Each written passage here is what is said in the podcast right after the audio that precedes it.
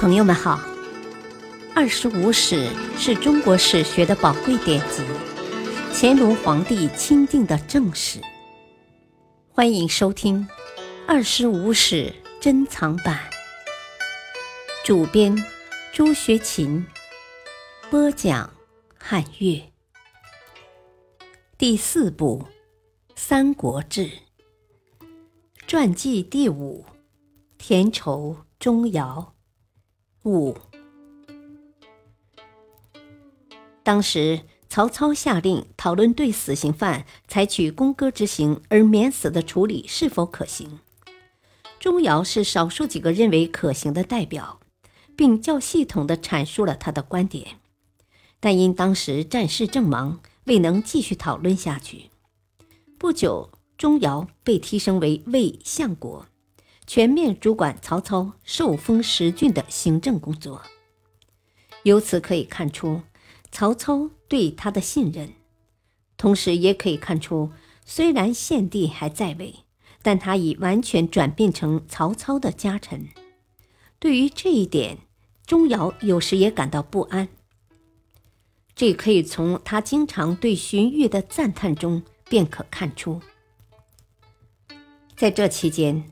钟繇曾推荐富有才华的魏讽出仕，征他为西曹院，但魏讽忠于献帝，并趁关羽攻魏之机，串联一批人准备推翻曹氏。魏讽失败后，钟繇受连坐，免官回家。曹操晚年对一些大臣处于高度防范状态，因钟繇曾是献帝护驾旧臣。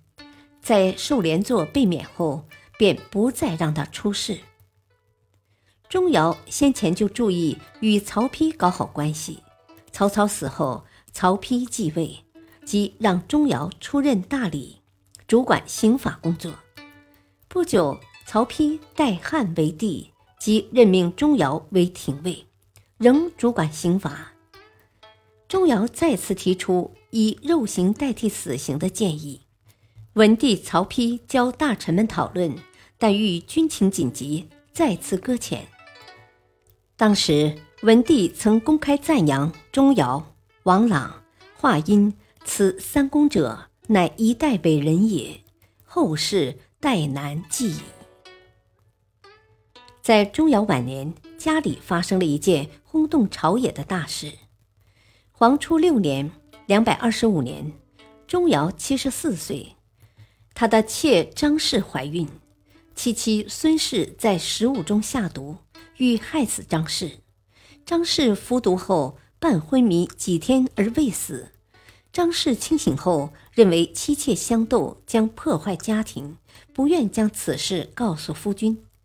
孙氏怕丈夫知道此事，便对丈夫说：“她想让张氏生儿子，便在食物中放了一种药。”没想到张氏会昏迷。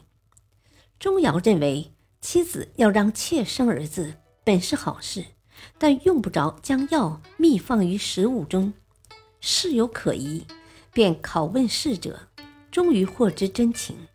孙氏虽然早已进入老年，并生有儿子钟毓，但钟繇仍认为孙氏这个错误是不能原谅的，决定休妻。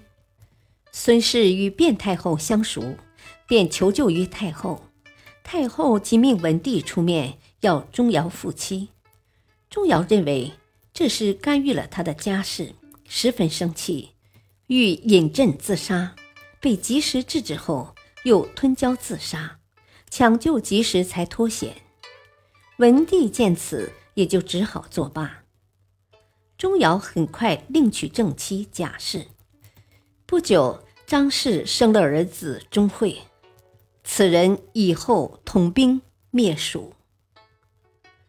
太和初年（两百二十七年至两百二十九年），钟繇再次提出以肉刑代替死刑的问题，文帝再次教大臣们讨论，仍未通过。在这里可以看见一个老臣在晚年的固执。当时他因病已很少上朝，偶尔上朝也需要抬斧。钟繇死于太和四年，两百三十年，七十九岁，谥号成侯。平田畴是三国时期具有豪强、名士、义士三重身份的典型代表。豪强是东汉晚期京剧与家族势力相结合的主要表现之一。名士应具备当时主要是在知识分子中流行的传统美德，义士则应具备当时民间传统文化中公认的美德。后两者的精神与上层社会中流行的权谋等可以说是水火不相容的。田畴能集此三者于一身，并进入上层官僚集团，这确实是很罕见的。在学问方面，钟繇擅长于易学和史学，并能将易学知识用于指导自己的政治选择、军事作战和日常生活。他是当时魏、蜀、吴三国中的一流学者，名气很大，学者皆视其为楷模。他日常爱读《左传》，著有《艺记》，他的书法也有很高造诣。对后世书法有很大影响。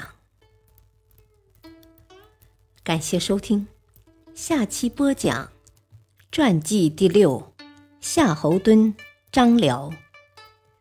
敬请收听，再会。